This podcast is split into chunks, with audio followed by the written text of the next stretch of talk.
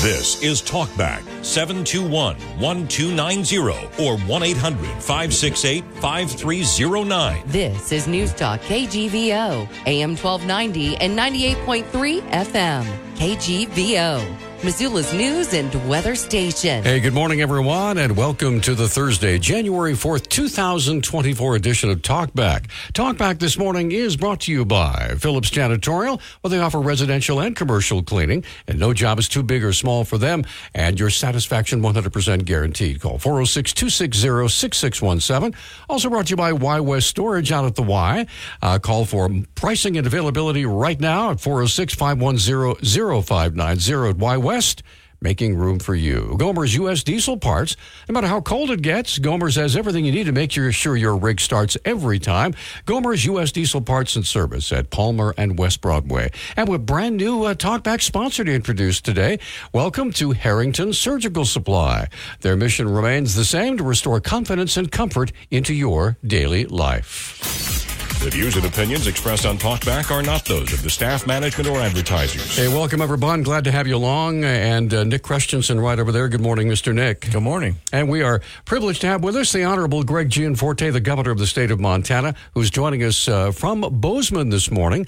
Uh, uh governor, first of all, thank you so much for, for taking time out of your very busy schedule to talk with us. If you wouldn't mind just sharing a little bit about why you're there in Bozeman, sir.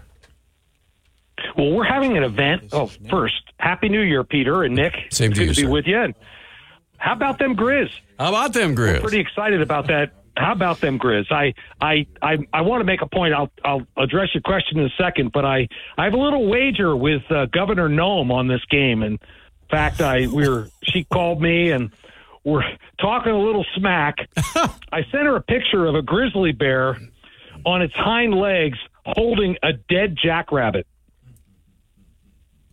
And ouch, uh, ouch. well, we'll see how it goes. But we're going to be rooting for the Grizz down in Frisco this weekend, so I'm pretty excited about that. But anyway, back to your question. Yes, sir. Um, I am here. We've proclaimed January Human Trafficking Awareness Month, and this is a heinous crime that affects, unfortunately, too many people. In fact, in Montana uh, we've seen a doubling in the number of cases just since 2021. We attribute that primarily to our porous southern border. So, working with the Attorney General, I'll be with him later this morning, as well law, as law enforcement. We're highlighting some of the things we're doing to combat human trafficking in Montana. And in particular, the Attorney General championed some legislation that increased penalties for sex traffickers in Montana. We provided prosecutors more tools to bring people to justice.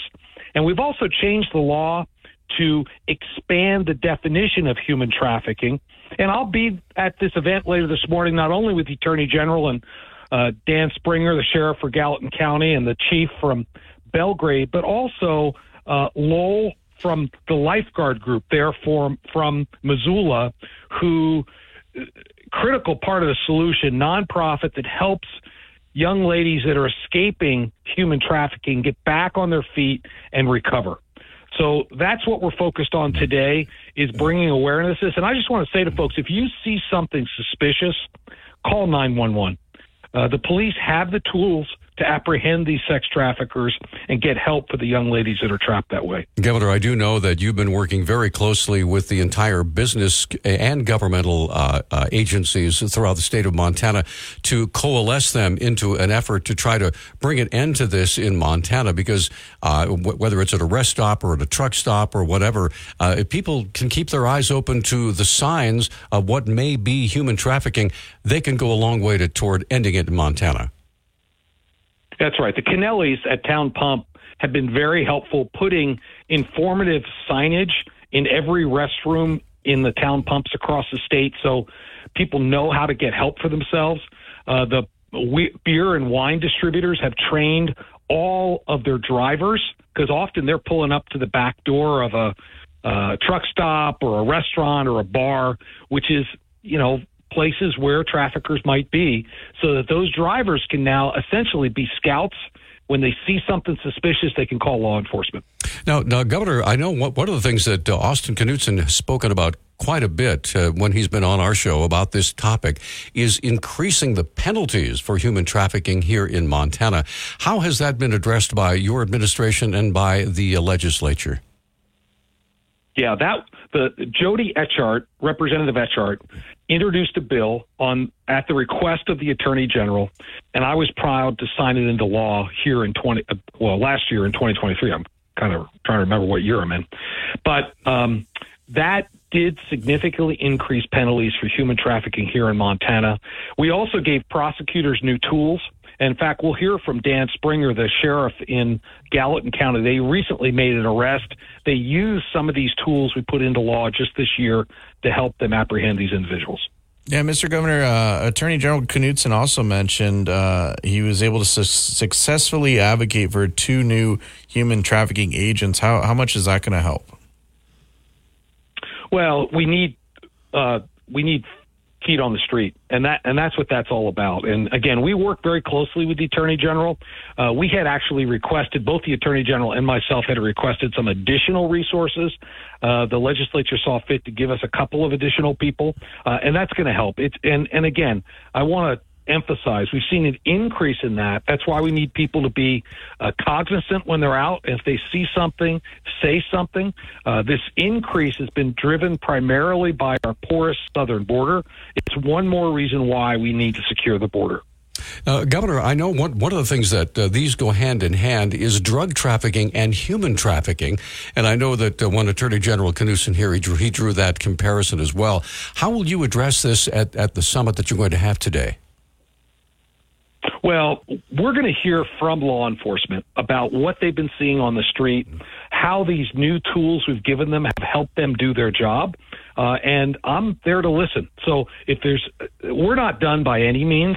Uh, and I'm hoping to get some feedback today from the, the chief in Belgrade, the, the, uh, uh, sheriff for Gallatin County on what additional tools they need in their toolbox. We've made great progress, but there's still more more work to be done.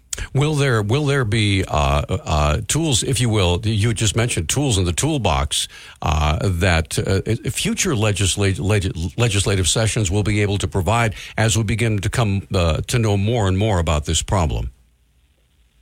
Yeah, that's exactly the point. Uh, we the, there's twofold purpose with our event today. One is to bring awareness to this. It's it's been kind of a hidden crime. Uh, it's uh, and it's important that people are aware that this is really modern day slavery, and it's going on in our communities across the state. Uh, we've seen an uptick, and the first step to combating it uh, is awareness. So we want people know if they see something, call 911. It's often that uh, a trafficker might have a young gal at a at a truck stop or at a bar or someplace. It looks suspicious. Um, say something, because if you wait, they're not there anymore. I was going to say that, that Nick has done did a story several months ago about uh, a place here in Missoula that was doing human trafficking, and uh, some some very uh, uh, uh, observant people called it in, and they broke that case wide open. Thanks to people uh, getting involved and saying, "Hey, there's something going on here." Yeah, we want to shine a bright light on this. What law enforcement has told us repeatedly is that uh, this has been in the shadows, and we need to shine a bright light on it so that no young gal or adult gets trafficked and, and manipulated in this way. It's just tragic. And then we got to make sure there are resources there to help these young ladies recover. And that's what the Lifeguard Group and the HER campaign, two excellent nonprofits that operate here in the state, are helping these ladies uh, get into recovery and, and get their lives back. And we also spoke with the Lifeguard Group about um, that national hotline number and how important that is for them uh, 1 833 406 STOP for maybe those gals that are being trafficked. I mean, to to know that that number's out there, as well as that. I know they have a twenty four seven live chat as well. I think that's 406stop.com. Could you talk a little bit about those as well? Well, we these these are important resources, uh, and w- one of the things we need to do is help all law enforcement as well as the general public be aware of the signs.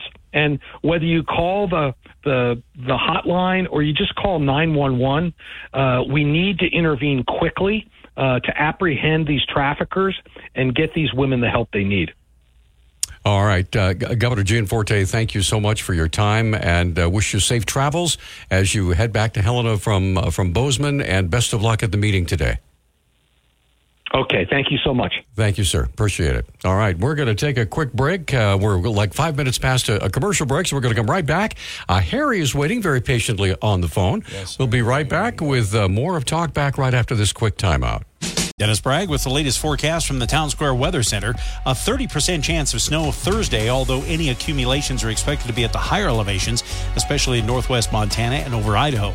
Another weak system brings a chance of snow showers in those same areas Friday with cloudy skies, highs in the upper 20s and lows in the low 20s. A stronger system bringing more snow over the weekend, but again, the accumulation looks to be in the passes and higher elevations, with perhaps half an inch in the valleys of west central Montana and more in the northwest. Hey, we are back. Uh, we have open phones for the next uh, 10 minutes, and it'll be the Montana World Affairs Council on the radio.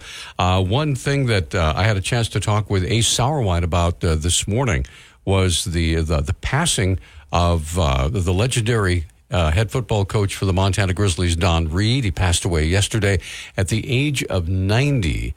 And, uh, you know, so many memories for me come flooding back of, uh, of, of, my interactions with, with Coach Read, kind of on a, on a, on a peripheral level, uh, just being a kind of a cub reporter at the time back, back in, mm. back in the early 90s and uh, here in Missoula at, back when it was KYLT and then eventually KG, uh, K, KGVO and, and had a chance to, uh, uh, interview him uh, for a five minute show every week before the, before each game, and and he taught me more football mm. in in those five minutes, uh, and was very very patient with my dumb questions. But uh, I'll tell you, uh, just an amazing man. Um, he developed what was called the Air Read offense, and he, he, quite literally wrote the book on being a college quarterback and success, the offensive uh, how, the offense can can carry the team to victory, and that's exactly what happened in 1995 when we went down down to over to uh, to. Uh, uh, we defeated Marshall in Huntington, West Virginia,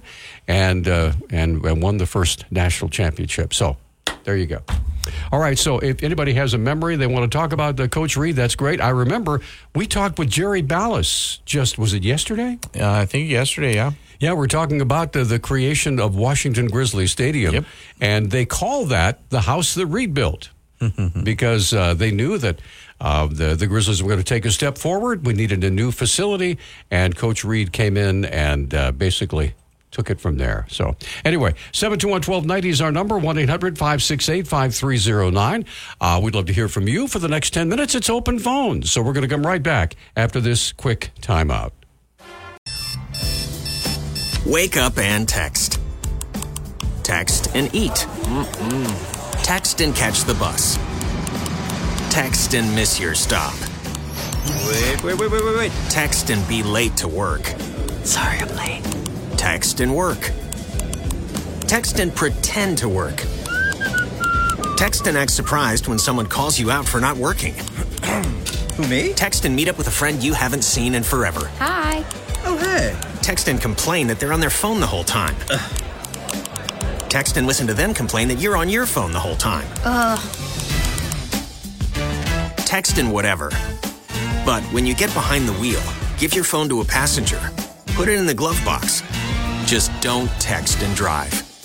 Visit stoptextsstopwrecks.org. A public service announcement brought to you by the National Highway Traffic Safety Administration and the Ad Council. Are you looking for more in this world? Are you ready for something bigger? Then we are looking for you. The big hearted, the bold, the messy and the gutsy. The teachers, the growers, the builders. The skilled, the sharers, the change makers. We need you. We are the Peace Corps. In more than 60 countries, we go all in and all out we're volunteers, partners, communities working together, living together, bringing our experience, passion, and joy to building a better world together. From tackling climate change in Mexico to keeping kids healthy in Kenya, from sustainable farming in the Philippines to education in Kosovo. We learn more, give more, share freely, and serve boldly. Are you ready to tackle the tough stuff? To go the distance to make a difference? Then we have a place where you belong. Join us at peacecorps.gov. Okay, man, this is your time. Maybe you didn't choose this, but you're here now. You're gonna go out there and be an all star caregiver. Cook, clean, be there emotionally and physically. You gotta dig deeper. Drive them to physical therapy, doctor's appointments, because that's what caregivers do. Don't give up. Show the world that you're tougher than tough. Caregiving is tougher than tough. Find the care guides you need at aarp.org slash caregiving. Brought to you by AARP and the Ad Council. We are back on Talkback. 721-1290 is our number, 1-800-568-5309. We have pretty much open phones for the next five minutes. We would love to hear from you about whatever might be on your mind. We, of course, we heard about the, the, the sad news of the, of the passing of, of uh, former head coach Don Read. University of Montana Grizzlies passed away yesterday at the age of 90. So anyway, a lot, lot to look back on there, and it's, uh, it's, it's deeply ironic that the Montana Grizzlies took off yesterday for Frisco, Texas to play in another national championship game. So it's uh, it's interesting how all these things work out. So also joining us in the studio this morning, we have uh, Bob Seidenschwarz. Good morning, Mr. Bob. How Good are you? Good morning, gentlemen. Yes, Good uh, morning, Missoula. What's that strange white stuff out there? That is, uh, I believe that is called snow. Snow, Yes, yes. S N O W. going to have to get reacquainted with it. Yeah. And uh, so anyway, uh, you- you're going to be talking with us. Uh, we have a very special guest coming we up really, at 8.30. You know, I'm, you, you were just talking about Don Read, the Grizzlies, and moments and coincidences. So much of what we've done, you had Dr. Kia and Dr. Mayer on just this week. right. They're talking about the issues that we're seeing right now in the Middle East, and you got such insight from both of them that helps us to understand, set the stage, uh, give us more, you know, possibilities of what could happen next. And now, of course, what are we seeing? There's an attack inside Iraq with a drone. There was a terrorist attack, so they say, inside of Iran, killed over 120 people. You got the Houthis, you got any, everything that's going on here.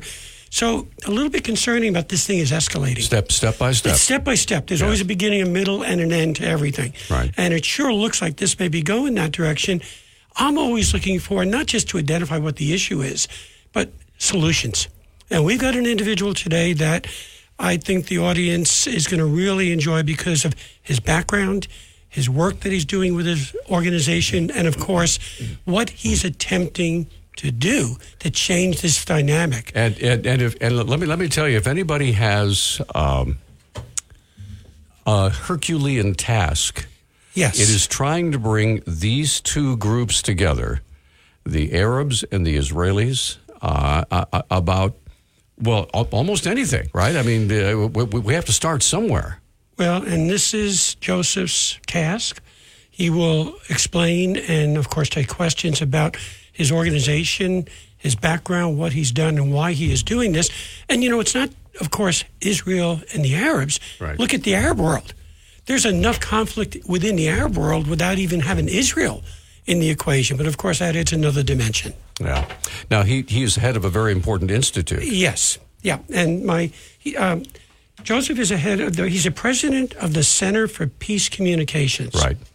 And we'll go deeply into this in terms of how did it come about, what's its goal, its mission, where he's finding success. In the readings that I spent extensive time going through his background, he's very grounded, very realistic in what the issues are and what the potential solutions, but also this is a tall mountain to climb. I was going to say one one would have to be deeply grounded in, Uh, in order to you have do. any have any Yeah. optimism that uh, Yeah. that something something good could come out of Well, this. and therein also is another insight, Peter, because without that type of optimism and stamina, you will not get, if ever, to that place that you hope to. There's got to be a number of victories and defeats, and two steps forward, one step back. You bet.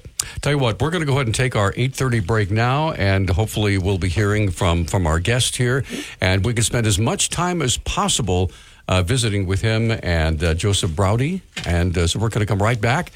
Uh, by the way, when when we get into this, uh, the, the phone lines will be open. We'd love to take your your calls, your thoughts, your questions for our guest after we give him a little bit of a chance to establish himself and and uh, and the direction we're going with our interview on this special edition of the Montana World Affairs Council on the radio. So we'll get to that when we return after this brief timeout. Dennis Bragg with the latest forecast from the Town Square Weather Center. A 30% chance of snow Thursday, although any accumulations are expected to be at the higher elevations, especially in northwest Montana and over Idaho. Another weak system brings a chance of snow showers in those same areas Friday with cloudy skies, highs in the upper 20s and lows in the low 20s. A stronger system bringing more snow over the weekend, but again, the accumulation looks to be in the passes and higher elevations, with perhaps half an inch in the valleys of west central Montana and more in the northwest. Hey, welcome back. Uh, it's time to begin the Montana World Affairs Council portion of uh, of Talkback this morning. Uh, here in the studio, Bob Seidenschwarz. Good morning, Bob. Good morning, Peter. All right, we also have uh, joining us on the phone right now is Joseph Braude. He's an expert on the nexus of culture and politics in Arab societies, an active presence in the region's media and policy debates, a senior fellow at the Foreign Policy Research Institute, and senior advisor to the Al Mesbar Center for Studies and Research in Dubai. He studied Near Eastern languages at Yale, Arabic and Islamic history at Princeton.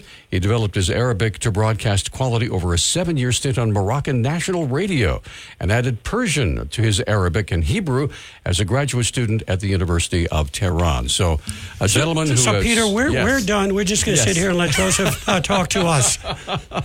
as long as you don't mind hitting the commercial breaks Yeah. for us, Joseph. Yes. Uh, fir- first of all, welcome to Missoula. It's good good to have you on KGVO. Thank you, Peter. It's uh, great to be with you. Joseph, thank you for taking time. Um, I'd like to start with something that um, Peter just mentioned. You have done radio for a number of years, uh, and you were doing it in Morocco, if I'm correct, uh, learned Arabic. And as I started thinking about that, understanding and looking for potential solutions, uh, identifying the issues, there's nothing that replaces having deep cultural insights to a particular region, country, and people. So maybe just share with us a little bit in the years that you were doing radio, how did that help shape or bring you to certain places in terms of where you are today? Uh, and Bob, do you mean specifically the, the experience of doing radio? Yes, in- I in do. the Arab? Yes, the specific. Uh, as Yeah, we have no, this I'm- show and get our callers, you had to. Yes. No, I'm glad you asked about radio because uh, not many people do, but it's very important. Radio is important in, in, in our country, of course, but in many Arab countries, radio is an even more dominant medium, particularly because you have um, lands of uh, internal displacement, uh, like frequent electrical outages uh, and mass uh, mass uh, flight and, and, and problems. And so radio is something that people depend on um, who may not actually have TV or reliable access to the internet. Well, I, I, I, Uh, Joseph, if you don't mind, uh, I've, I've been in radio for 50 years now, and the one thing, the one advantage that radio has over so many other media is its mobility. You can literally take it with you wherever you go. Uh, it's, it, it's, it could be there with you in a bomb shelter. It can be there with you in your home. It can be anywhere, uh, and and that that source of communication is instant. It's immediate, and it's very powerful. That's right. And in fact, uh, there's even something called, it's a term in Arabic, called crisis radio. I don't know whether this uh, term is used in other languages, but um, what it refers to is in war situations of war and devastation, sometimes um, highly motivated people set up micro broadcasts in certain areas for the simple and sole purpose of giving people information they need to survive. Like, where is the uh, the nearest you know humanitarian aid depot, or where do you go to avoid bombing? I'm thinking back to the Syrian civil war, where a lot of crisis radio stations cropped up. Uh, so yeah, it's a lifeline.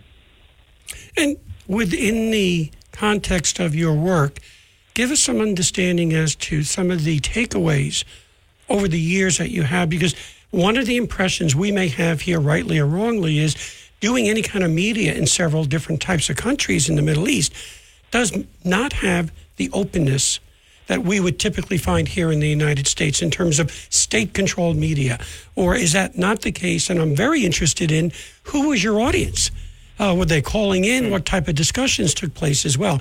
These are great insights uh, that kind of help shape what we're going to have as far as this conversation.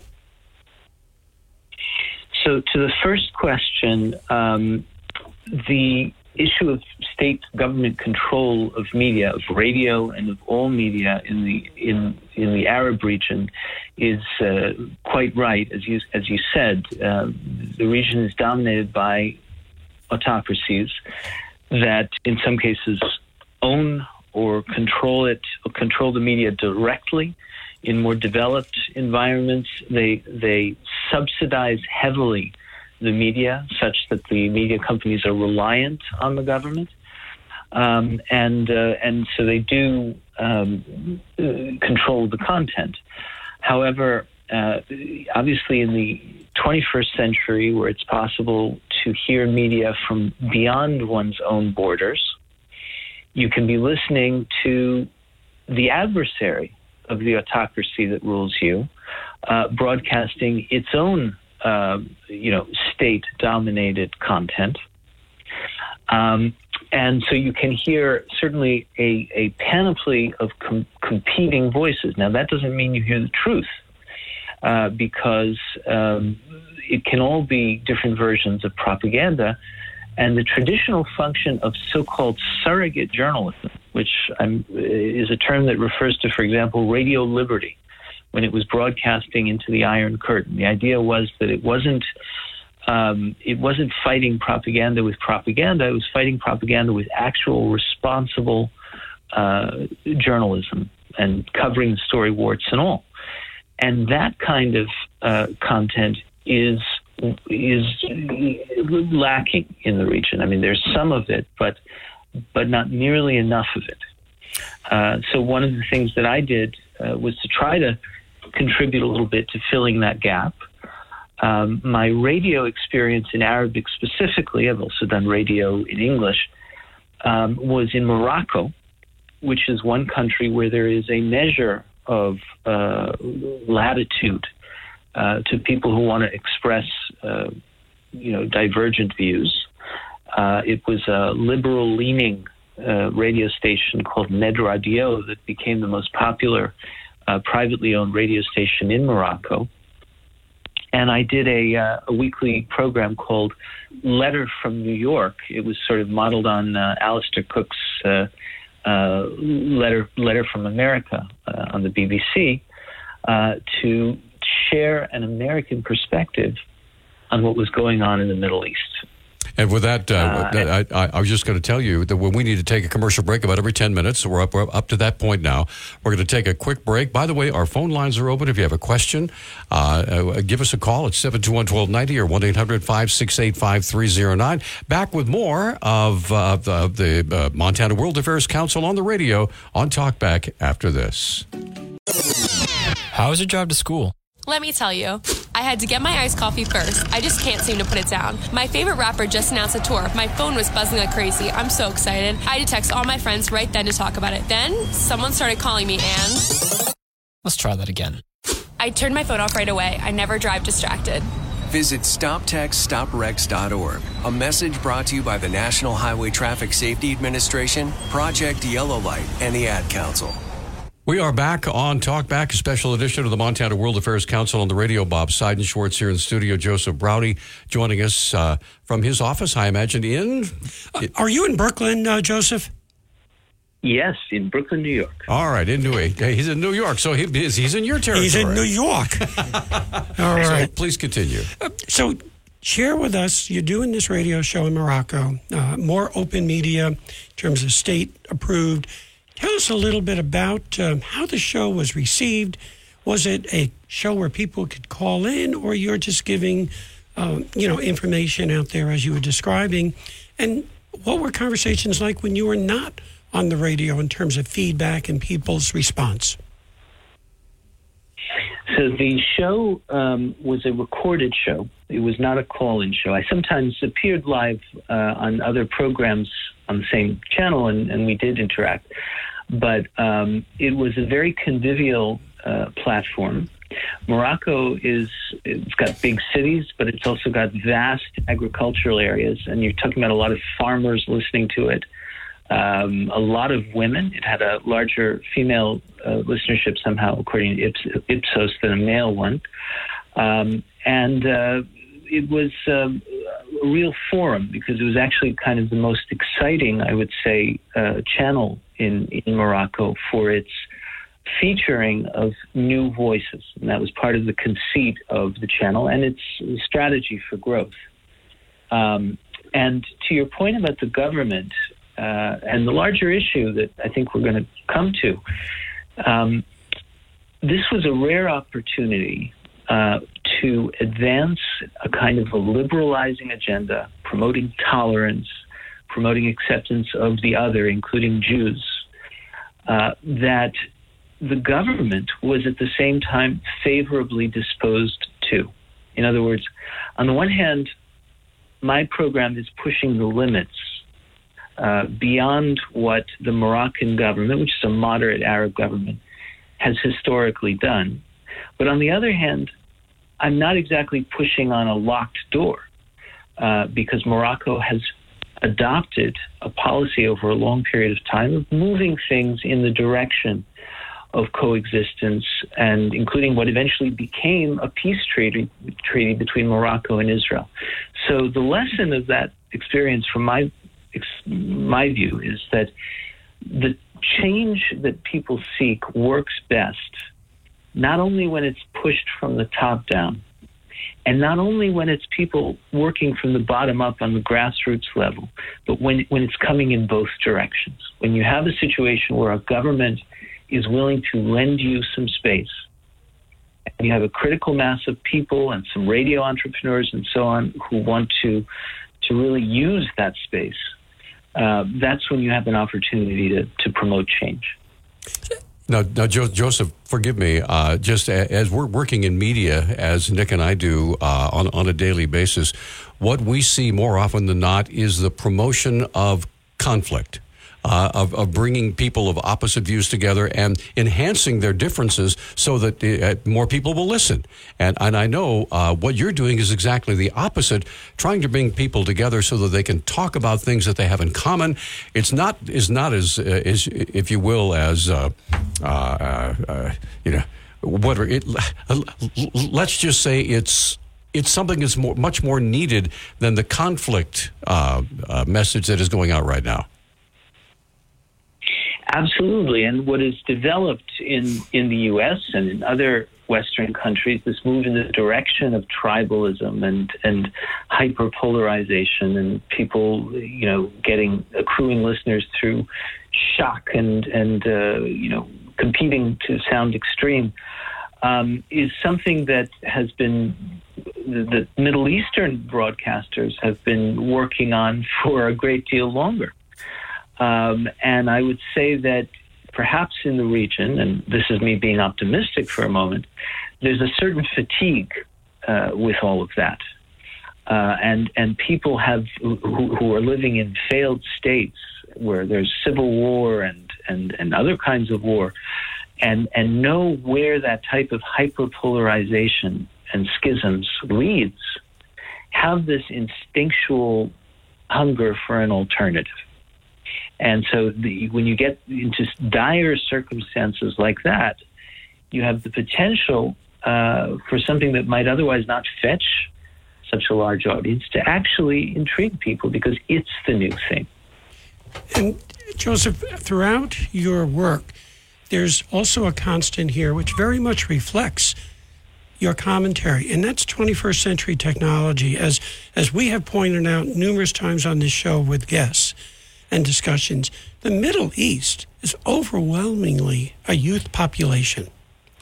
And these populations have access to the outside world, as we initially started discussing. So, if we go back to just Morocco for a moment, how many years ago has it been since you did radio there? And has there been a continuum of progress and liberalism as you were describing? Um, I did the, the broadcast for about seven years until, goodness, time flies, but I think until about six or seven years ago. Um, so if the question is whether the, the trend that that program was a part of has continued in Morocco, I would say the answer is that the overall arc in Morocco has been uh, moving in, to move in a positive direction. At the same time, um, the, things erupt in the region, not even necessarily inside Morocco. It may be, for example, the war that is happening now between uh, Israel and Hamas that does inflame tensions uh, in the broader region, and that might uh, indeed set things back. Uh, and so, progress that has been painstakingly achieved through a lot of efforts uh, can be really kind of smacked in the face uh, by the blow of radicalization that happens when you have a war. And that's not just a spontaneous uh, event, it, it happens because there is an entire machinery of propaganda. Uh, Iran controls hundreds of satellite TV channels in the region. Uh, the Qatari government uh, controls a very large number of pro Hamas channels. The Turks control it. And so they are engineering that. That is almost, it seems, part of the strategy of this war for them, is to use it to roll back uh, the progress that we saw uh, over the past few years with the signing of the Abraham Accords and so on, and to totally change the conversation about peace. Uh, Joseph, we have to go to a break, but I'm just going to um, give you a few things for thought here. So, a country like Morocco or others, especially in this time of crisis, becomes very important in terms of an example that, with all the issues, even as difficult as it may be, still becomes a beacon of what could be. And well, I want to just ask you a little bit more about how much, if at all, that type of influence has when we come back. Okay, we're going to come right back. Uh, phone lines are open, by the way. If you have a question or comment for, for Joseph uh, Braude, give us a call, 721 1290, 1 800 568 5309. You can also use the KGVO app, and we'll be more than happy to pass that along. So we're coming right back after this timeout. We all make. Hey, we're back on Talk Back, special edition of the Montana World Affairs Council on the radio. Bob Seidenschwarz here in the studio. Joseph Braude joining us on the phone right now from uh, from New York, from Brooklyn to be uh, to be uh, specific. So let's continue our discussion. We have about uh, six minutes. Go ahead. Yeah, and Joseph, I mentioned Morocco as an entity with all the issues that have and will continue to take place. You've got to have positive examples of what can be. So I'm going to ask you to expand on that a little bit in terms of what has and continues to happen, even with all the challenges in a country like Morocco, but also, of course, uh, how quickly this can be derailed. So, to the specific issue of peace promotion, and as you know, Morocco signed uh, a peace treaty with Israel a couple of years ago. Uh, that didn't happen the way that the Egyptian Israel peace treaty happened, which was secret negotiations and a sudden big piece of news. Instead, it was something that had been developing gradually. There was increased, you know, contacts and of a social level and mercantile and so on, and a, and a proactive policy to prepare the population for it when it finally happened. Um, and it was the first time that a peace treaty was signed with that sort of uh, background to it, or I should say, the oldest or the longest standing experiment of that nature. But um, the UAE adopted a similar approach. The Moroccans had been doing working on this for decades. The Emiratis were doing it for 12, uh, 15 years uh, of, of steady cultural work while they were quietly developing their ties with the Israeli government. Um, and so those are stellar examples of how you bring the population on board, or as much of it as you can, uh, for a peace, and it becomes more than just a peace between governments, a peace between intelligence agencies cooperating to fight common enemies. It becomes a peace that the population is vested in, is making money from, is being enriched from culturally. Um, and, and that is the, the, the very rare uh, type of warming peace that uh, needs to be nurtured and needs to be protected. It, it just occurs to me as I'm listening to you. We have elections here every four years, so a direction of a administration can change uh, in different ways. When you're saying that this is something that was happening over a long period of time, we have to have people both internally and externally having a purposefulness, a cooperation. So within the Moroccan government, was there a consistency that existed with this objective? Or does often a situation like this happen very organically? And it's kind of like, hey, today that worked. Uh, and that always intrigues me in terms of how do you get from A to B?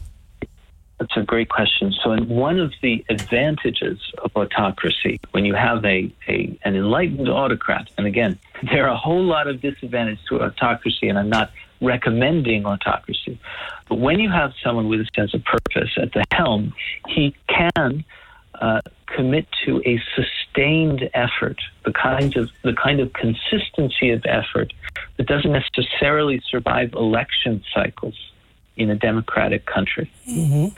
Uh, at the same time, he also has the power to snuff out an initiative right. with with the you know at, at the strike of a pen.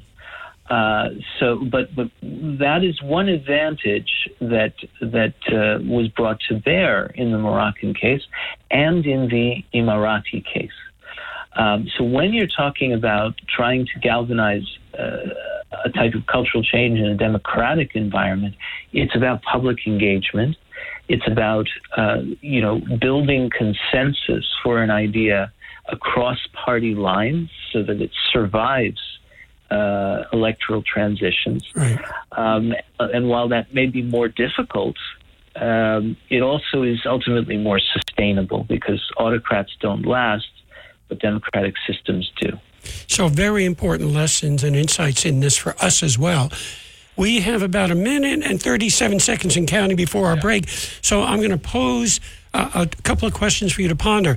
Morocco is not exactly in the Middle East. It's on the, if I'm not incorrect, not incorrect, on the west coast of Africa, on the continent. So, how does Morocco and Israel come to start to have the conversations and form the business and cultural ties that we now see? Um, when we come back uh, from this break, um, that I would like you to go a little bit deeper into as well. There's something I, I would like to ask. Uh, we have about a minute left, and, and that is you personally, uh, with with what you're trying to accomplish. Uh, with the increasing animus between between the, the, Arabs and the Israelis, and of course the, the war that's going on right now, have you personally, because of your dedication to bringing these two groups together, have you faced um, any personal threats or opposition that uh, might be concerning to you. And, and, and, if so, you're very brave to uh, to walk through that and continue your effort to try to find peace between these these two groups. So anyway, we will we'll talk about those things again. Our guest here on the phone is Joseph Braude, visiting with us from New York City, and uh, we're talking about what's going on in the Middle East right now with the uh, the the uh, the Hamas Israeli war that is beginning to expand now into other areas. So we'll continue that. By the way, the phone lines are open at 721 1290 or 1 800 568 5309. You can also use the KGVO app and we'll be more than happy to uh, pass your message along to our guests. So we're coming right back after the top of the hour. Uh, Talkback continues in just a few minutes. This is Talkback 721 1290 or 1 800 568 5309. This is News Talk KGVO, AM 1290 and 98.3 FM. KGVO. Missoula's news and weather station. Welcome back, everyone. It's hour number two of Talkback, continuing here in just a moment. Brought to you this morning by Y West Storage out at the Y on Two Smokes Way. For pricing and availability, call 406 510 0590. At Y West, they're making room for you. Also brought to you by uh, Phillips Janitorial for residential and commercial cleaning with 100% satisfaction guaranteed. No job too big or small. 406 260 6617. By our newest sponsor, sponsor, Harrington Surgical Supply, where you can feel confident in Harrington Surgical Supply's discreet and knowledgeable guidance on a multitude of products and medical supplies. And also by Gomer's U.S. diesel parts. No matter how cold it gets, Gomer says everything you need to make sure your rig starts every time, located at Palmer and West Broadway. The views and opinions expressed on Talkback are not those of the staff, management, or advertisers. Hey, welcome back to the Montana World Affairs Council on the radio. We have a very special program going on right now. Bob Seidenschwarz here in the studio. Joseph Braude joining us uh, from his office in Brooklyn, New York, and we're talking about issues going on all around the world. So uh, we do have Jeff, who's been waiting through the break. Jeff, good morning. You're on with Joseph Braude. Good morning. Hey, good morning. Good morning, Joseph. Uh, Hi, Jeff. It was probably it was probably over 50 years ago that uh, I first started learning about the Arab culture, and, and the key point, or one of the key points that I learned, uh, was that uh, it tends to be a culture of power, in that uh, the person who has the power is considered the person at the top dog, and people do not relinquish power.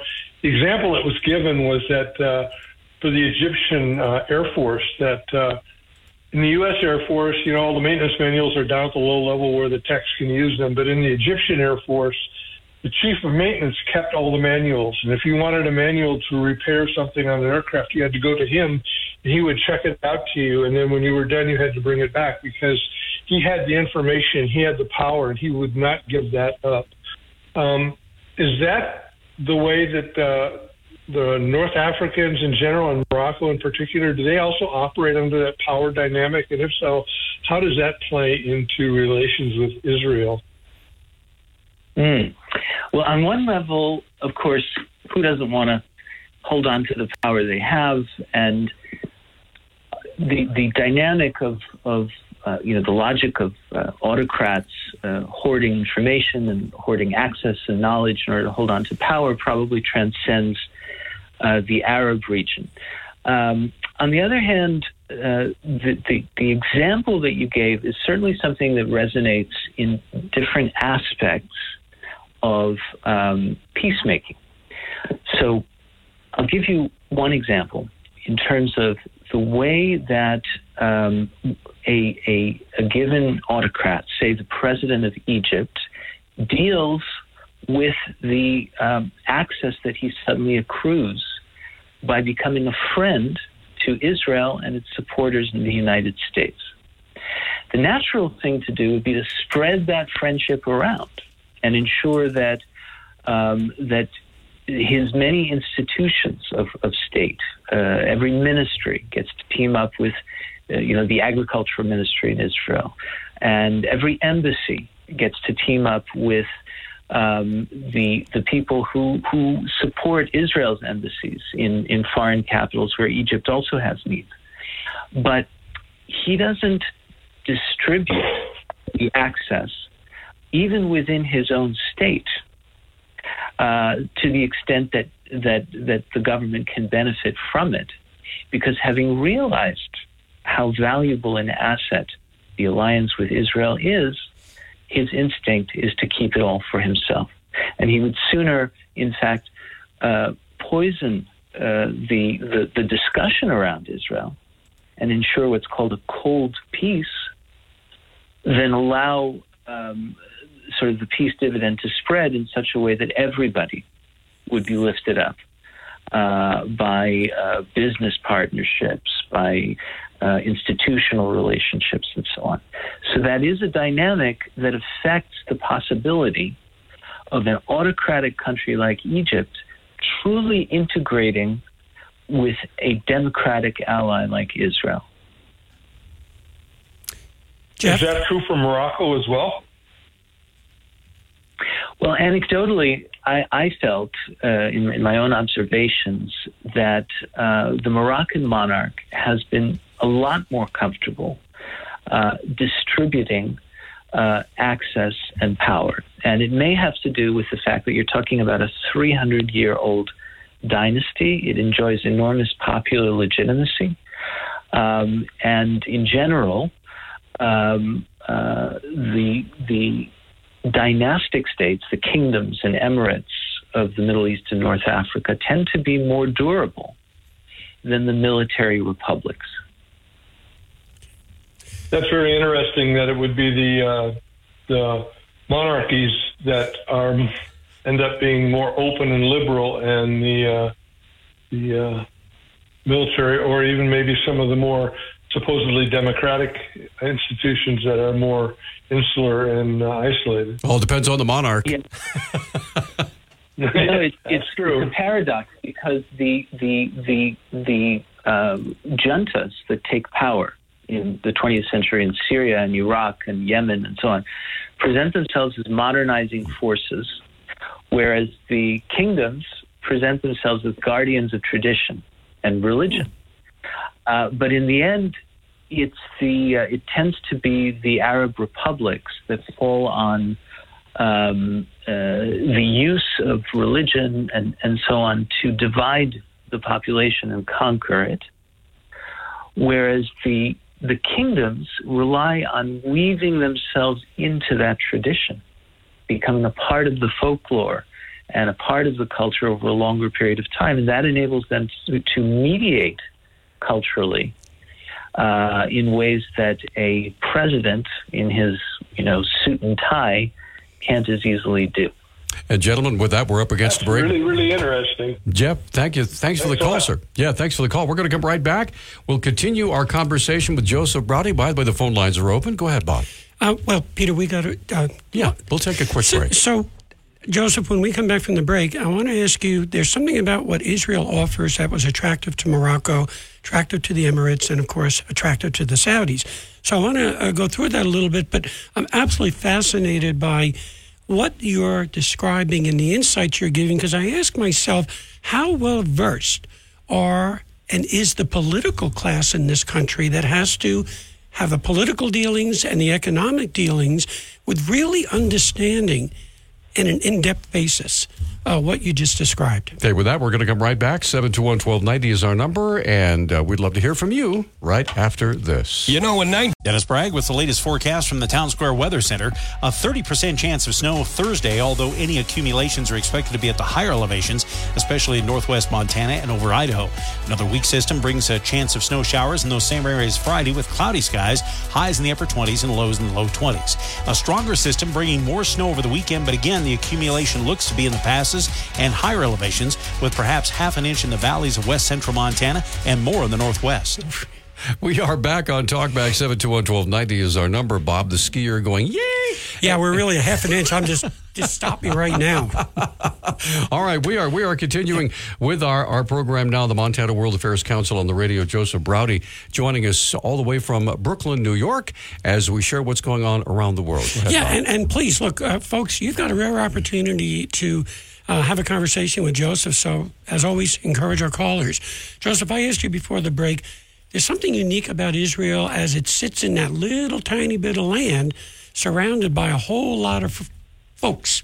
That, in many respects, I look at the future and I see Israel as a key component to openness, democracy, and especially economic development. And I have to believe, I'm going to ask you to comment, why Morocco and Israel, the Emirates, and of course, prior to this event with Gaza and Hamas, excuse me, Hamas and Israel, the Saudis were very close to a agreement with Israel.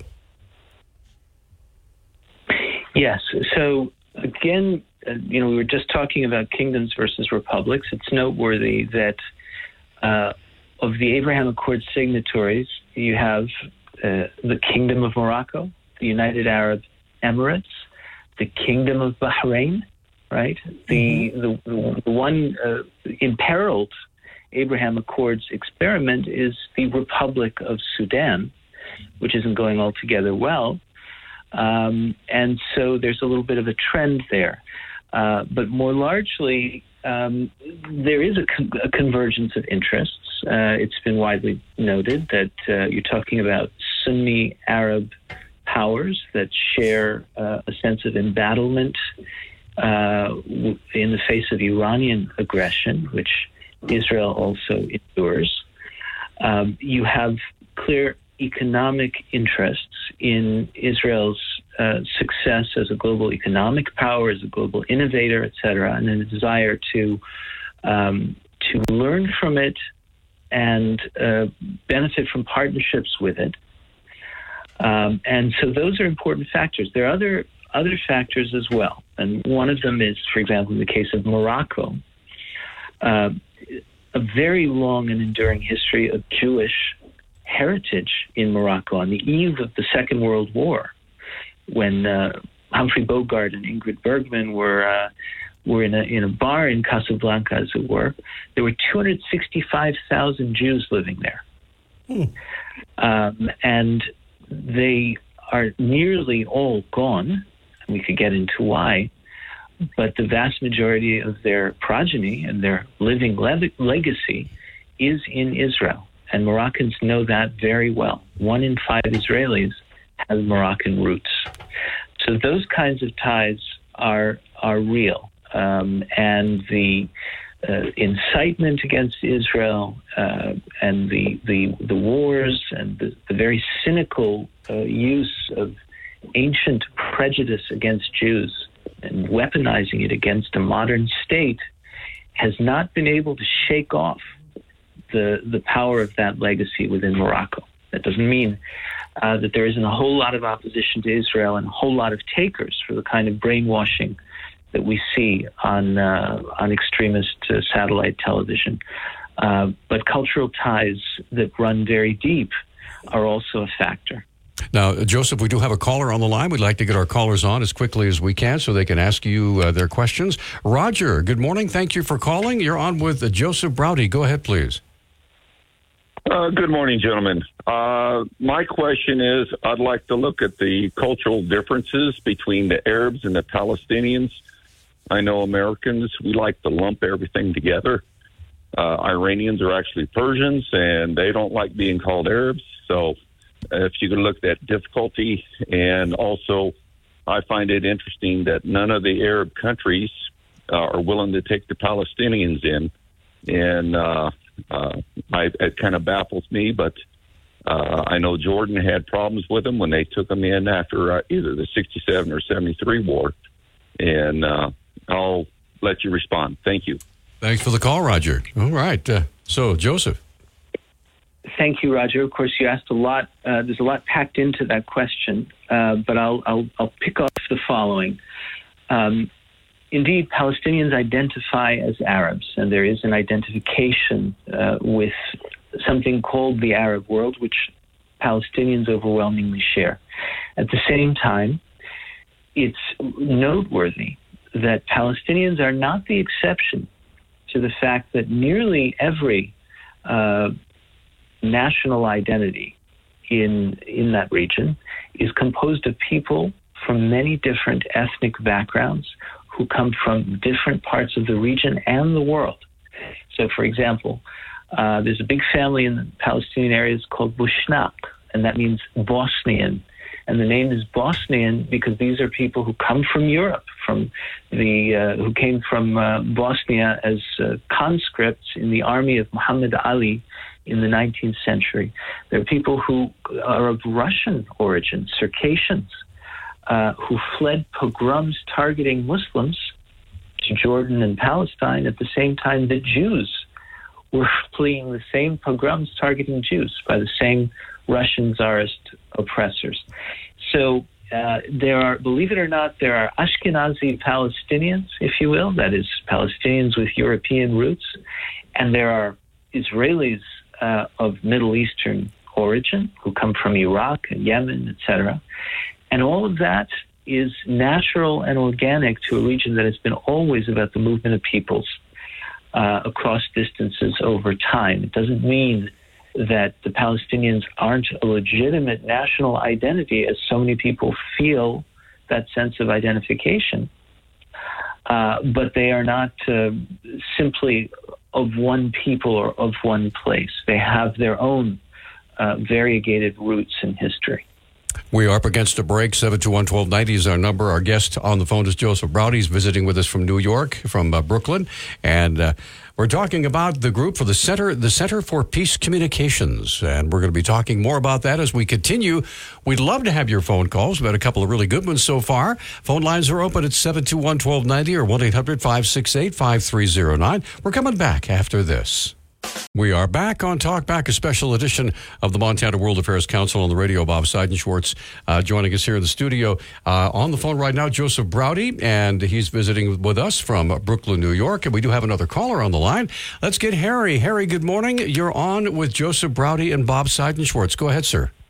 Hey, good morning, gentlemen. Uh, yeah, the Middle East to me points out uh, what I, I uh, you can look throughout history is the dangers of mixing religion and and politics or governance. It's because over there they they don't see the difference. It's uh, to, uh, as far as I can tell that it's you know there is no separation. Well, that's where the West I think has uh, done a good job of keeping them separate, pretty much. But uh, I'm wondering how how do you get past that? Because I mean the uh, you have you know Sunni Shiites, and then you got Jews, and then all the variances in between, and you can't. I mean, this uh, goes sometimes beyond reason because it's just well, God tells you this, and that's what you have to do. So, how do you you know make peace when you have that uh, underlying uh, you know differences?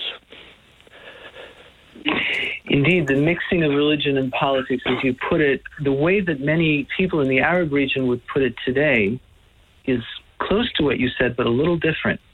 They talk about political figures trafficking in religion. And what they mean by that is political powers, you know, a government like Iran or a, a, a, a terror group like Hamas claiming the mantle of religion and saying that Islam equals following us and people who don't follow us aren't Muslims. Uh, and that's the big problem people are grappling with, with right now. And while there have been uh, basically two successful efforts in the Middle East uh, that were based on kind of secularist experiments, and I'm talking about Turkey under Ataturk and Tunisia under Al Habib Bourguiba, the general feeling at the moment is that uh, the relevance of religion in peacemaking is to draw from the finer religious traditions the counsel peace, the call for transcending uh, human conflict, and to actually build on that and reclaim them, taking them back from the people who label themselves as the vanguards of religion in the name of waging a terrorist assault or launching an imperialist project, which is what Iran has been doing. Thank you. Yeah.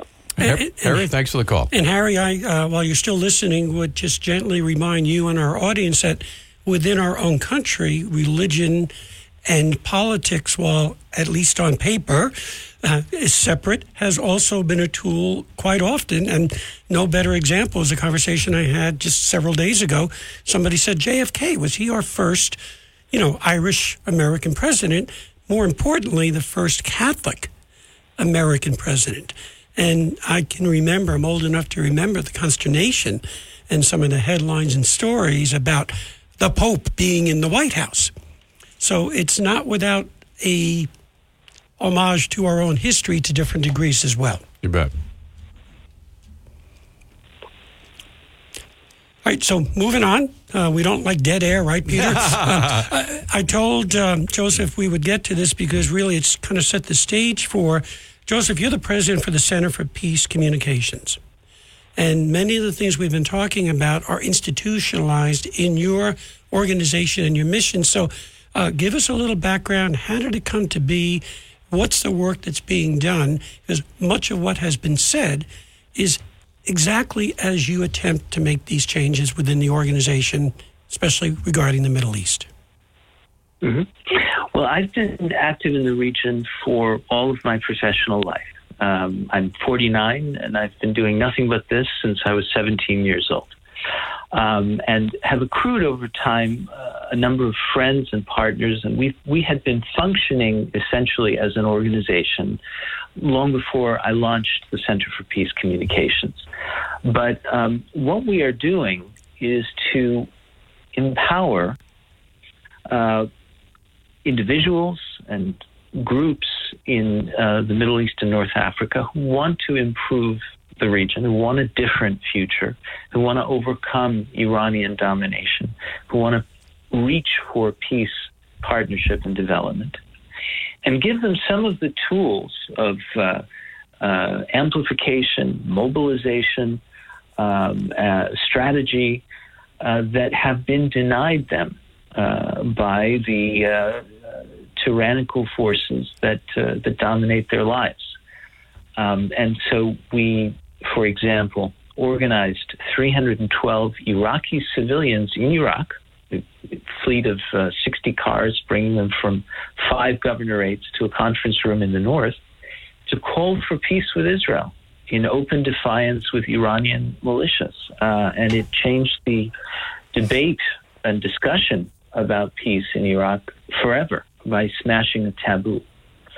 Um, and more recently, what we at the Center for Peace Communications have done has been to interview um, uh, many Gazans, men and women, all ages, from all walks of life throughout the Strip, and let them tell their stories of life under Hamas and do so safely.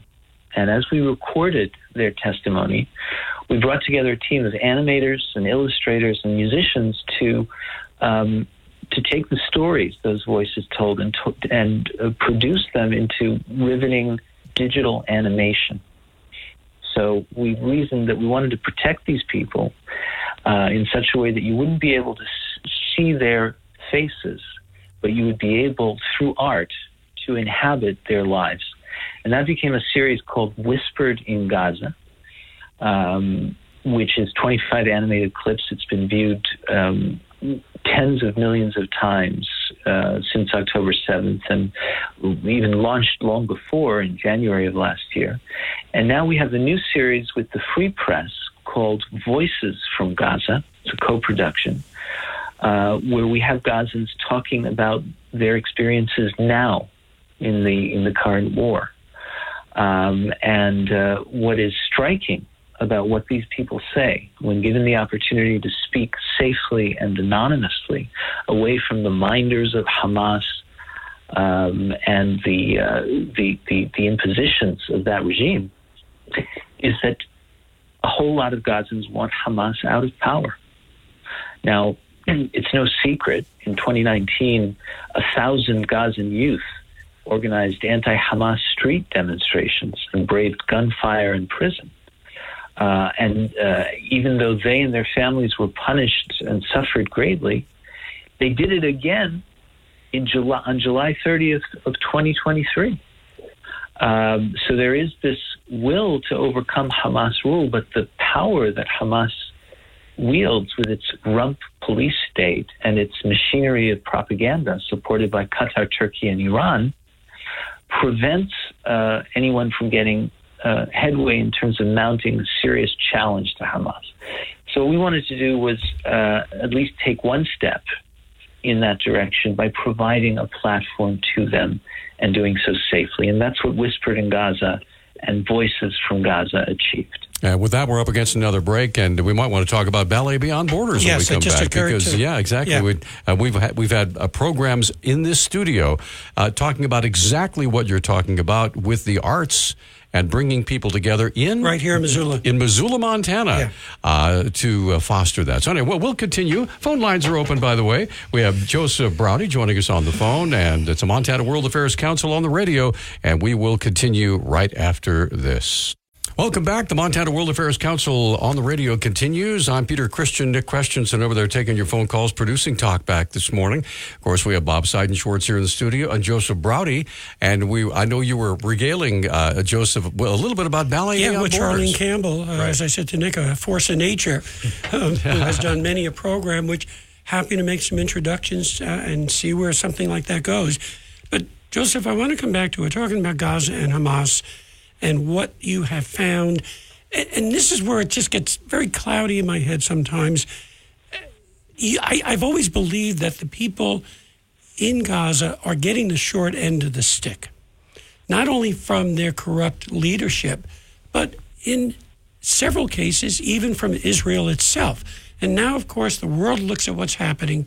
They see the horrific destruction, and the, the story starts to get muddled. The, the views and support and who's doing what starts to get their own compartmentalized people taking sides here.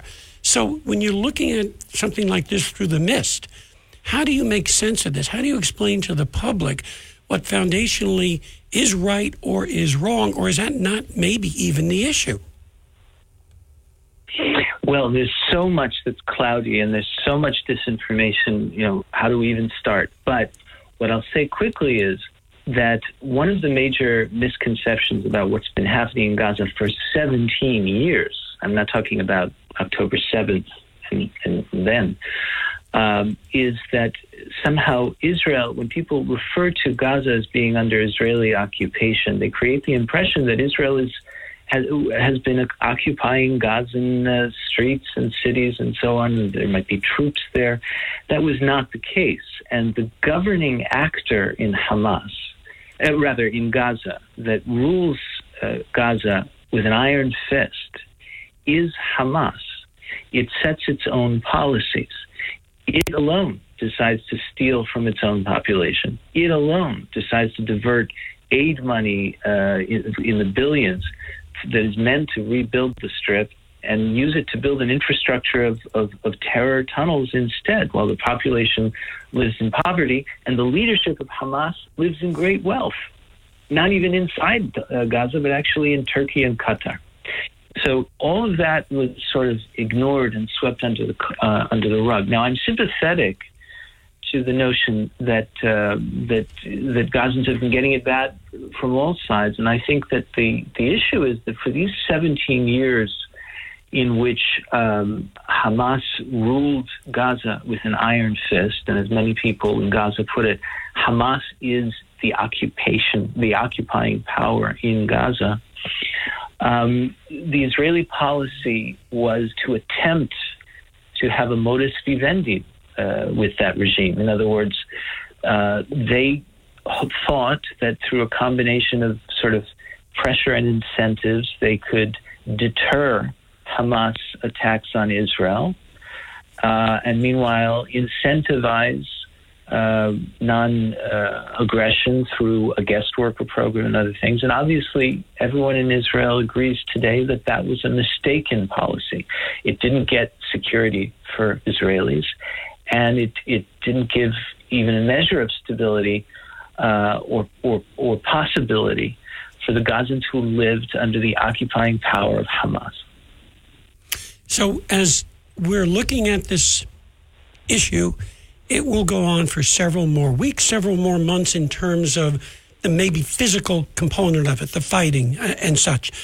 Once that stops, I've always identified that as even being a bigger issue in effect because now that okay both sides of one has taken care of the other or reached its objectives but the rebuilding does hamas stay in place?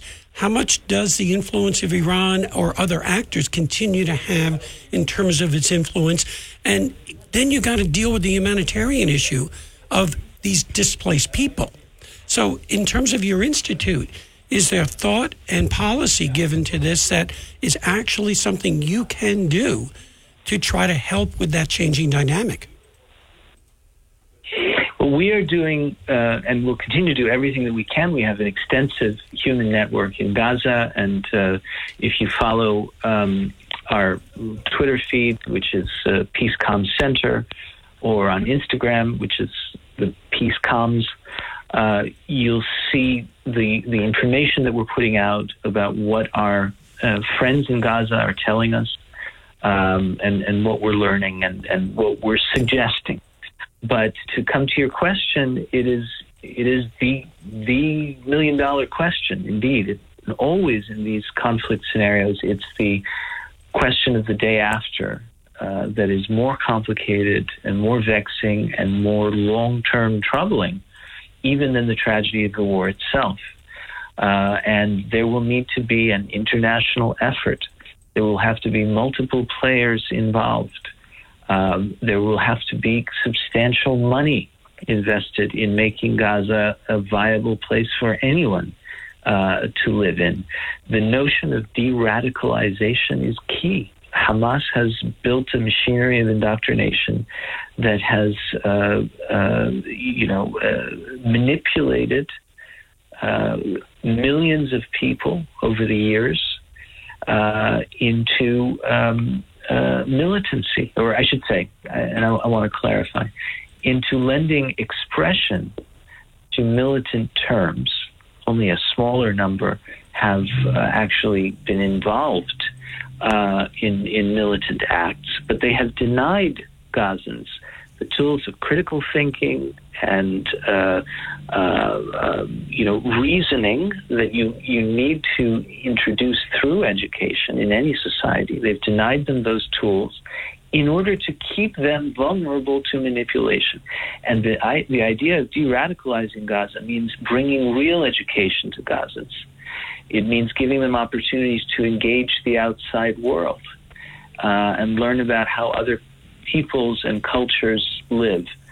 Um, and so there's much to be provided uh, if that goal is going to succeed. So it's a tremendous uh, long term effort, and God help the people who are trusted with that responsibility. We're, we're going to come right back. Uh, phone lines are open. This is a great conversation we're having with Joseph Braude right now.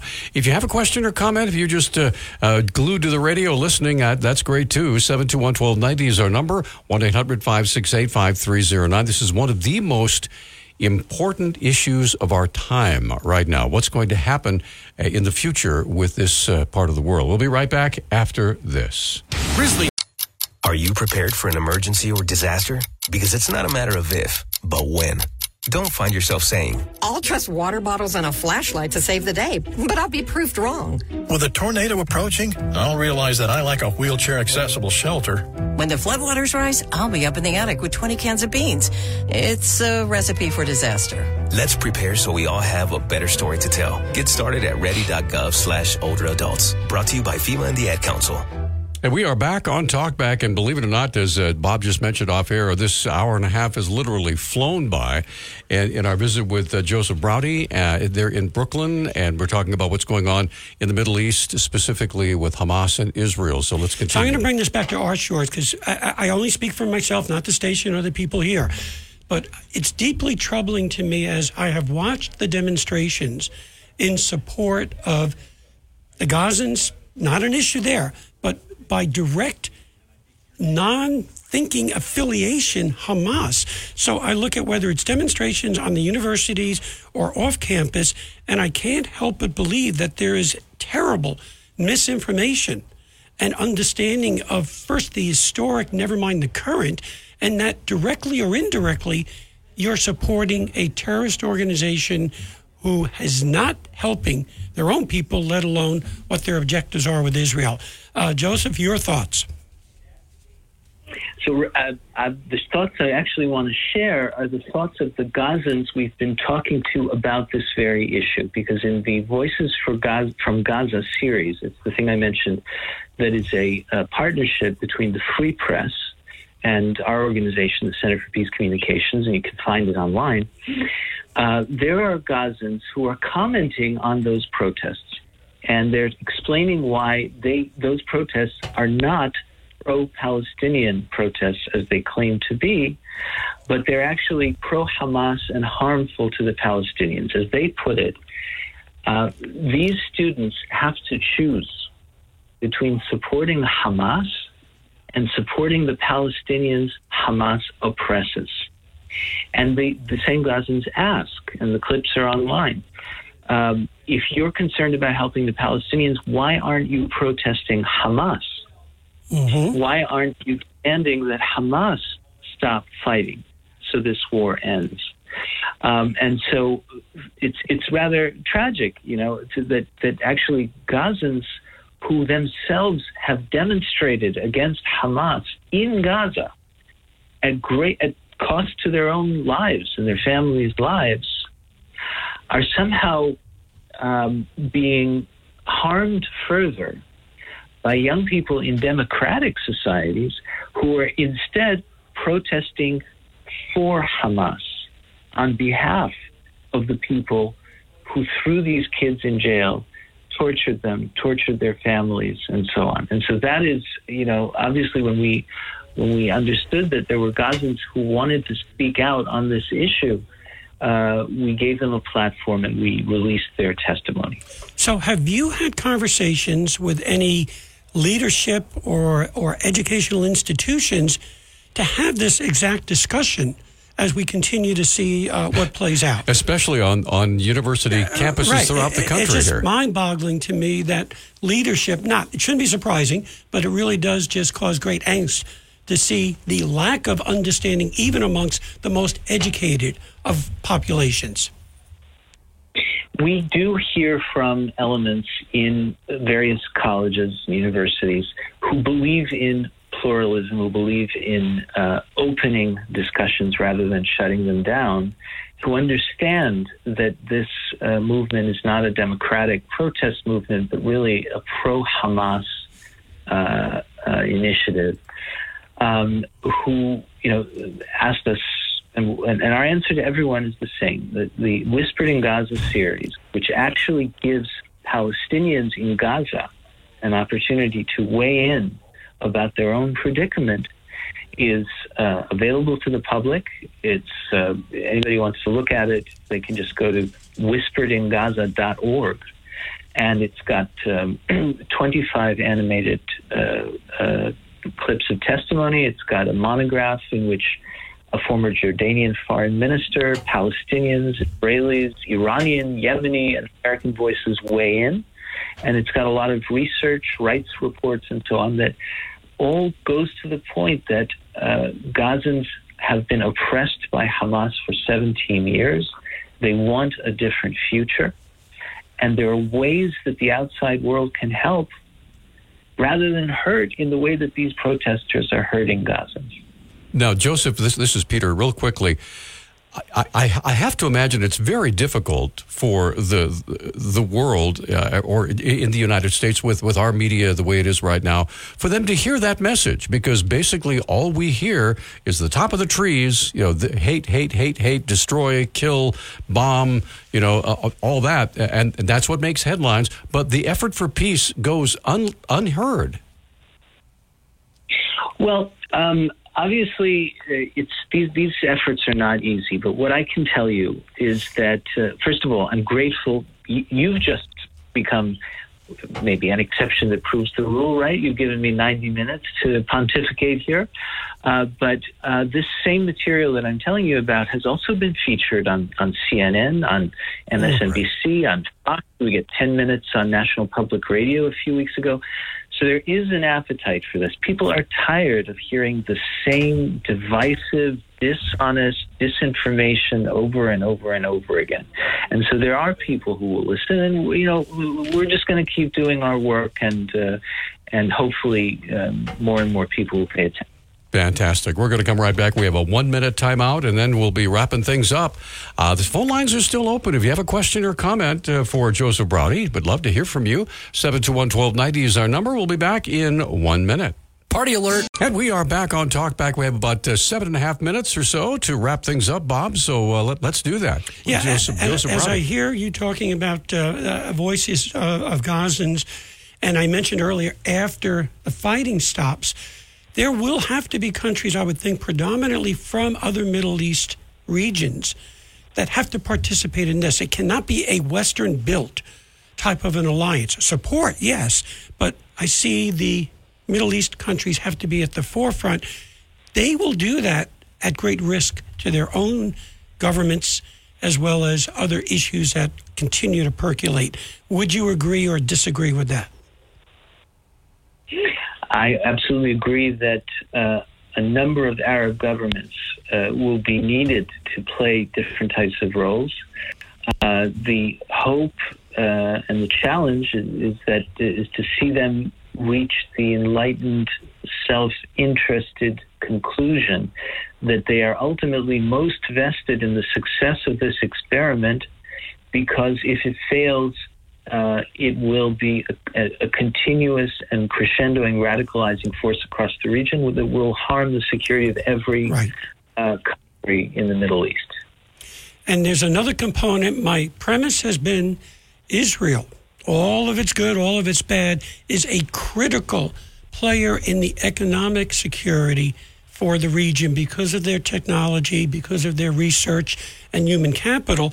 The region is suffering and will continue to suffer from two primary issues water and food security. So I look at Israel and partnerships as critical to ultimately addressing these issues as well. On the eve of this war, we convened a former Iraqi um, uh, minister of water resources and the head of an Israeli uh, water uh, technology uh, nonprofit in uh, in Israel to talk about what cooperation looks like to solve the devastating problem of drought in Iraq that's killing as many people, actually many more people, than are dying in this terrible war right now. Uh, and just an example of the fact that you've got Iraqis who are so keen to address this emergency that their country faces that they will violate a draconian law that makes it a crime to even talk to an Israeli citizen in order to learn something about how to address water issues that they haven't found the solution to internally yet. And so these people are there, they have courage, they need to be assisted, they need help and, and a network and different types of facilitation. And that's part of why we created the Center for Peace Communications. And in the last couple of minutes here, any comments that you want to make to our audience regarding uh, your your center and your work? Because uh, this has just been an amazing conversation, and we're how can honored. we find out? How can we find out Yeah. more? Tell us more about the organization in terms of location. Very kind. Thank you. I mean, uh, I'll say that we are the Center for Peace Communications. Our website is peacecomms, double S, double M S dot org. We're on Twitter, Peacecomms Center, and we're on Instagram at Peacecomms. Um, and so it's all there. And uh, as I mentioned, I think that the thing that a lot of people will find especially interesting right now is Whispered in Gaza, which they can check out at whisperedingaza.org. And Joseph, in the last uh, moments that we I, have, I, I do Oh, have a Peter, quick, quick go ahead, question for you, uh, uh, Joseph. Can can people donate uh, to your organization uh, if they wanted to support it? Can they? Is there a, a membership or, or some sort of thing, or is there a place where they can send funds to uh, aid your work? They can. They can donate and on the homepage, peacecomms, uh, ms.org. There's a donate button. Um, we've also just launched a newsletter, which you can get for free, but you can also subscribe to it and pay a symbolic subscription fee and consider it also a donation that's tax deductible. Um, and we welcome uh, that kind of help, and we depend on it, actually. All right. Uh, So, Joseph, American foreign policy, we have hard and soft power. What would you say to the leadership right now in terms of what gets the biggest bang for your buck? Yeah, you're shooting missiles at me, I got to shoot them down. But once that's done, on the ground is a different situation. Exactly. The best bang for your buck is competitive soft power. You wouldn't believe how inexpensive it is relative to uh, military expenditures, but it is the only way to change the conditions in such a way as to make war less likely. And I'm talking not only about sort of economic types of soft power uh, and, and diplomacy, which is obvious and, and, and, and steady soft power, but I'm also talking about the kinds of out of the box initiatives that we wage and we want others to wage. Okay, this is not, not about us. This is about us trying to catalyze others to do more of this kind of stuff. Um, by engaging people, by creating new media initiatives that change conversations, by facilitating uh, um, uh, in new encounters, and by exposing the aspiration of these silenced majorities to have a different future. And so, if we start to fill that gap, and I must say, unfortunately, we've been asleep at the wheel for, for a long time, but if we step up, it's going to make a big difference, and it's a great deal. It's a stitch in time saves nine. You bet. Joseph, it's been a pleasure to have you. Thank you. We look forward to our next visit if you have the opportunity. Thank you so much. Thank you both. You bet. Thank you, Joseph. Thank you, sir. All right. Wow. That's uh, very instructive. Yeah. All right.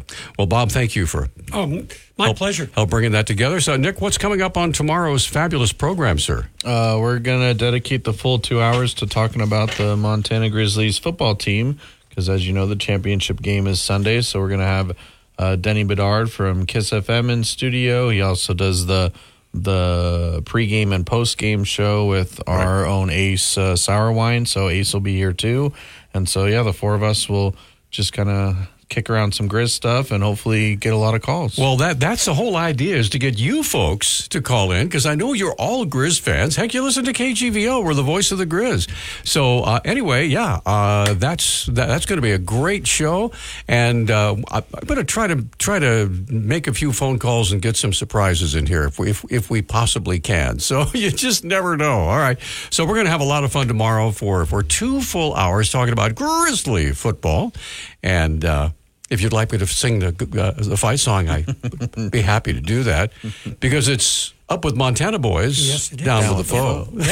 Good old Grizzlies up for a victory. Shoo shoo the back around the foeman line. Hot times are coming now, brother mine. It's up with Montana boys, down with the foe. Good old Grizzlies triumph today, and the squeal of the pig will float on the air from the tummy of the grizzly bear. Have a great day, everybody. We'll see you tomorrow morning.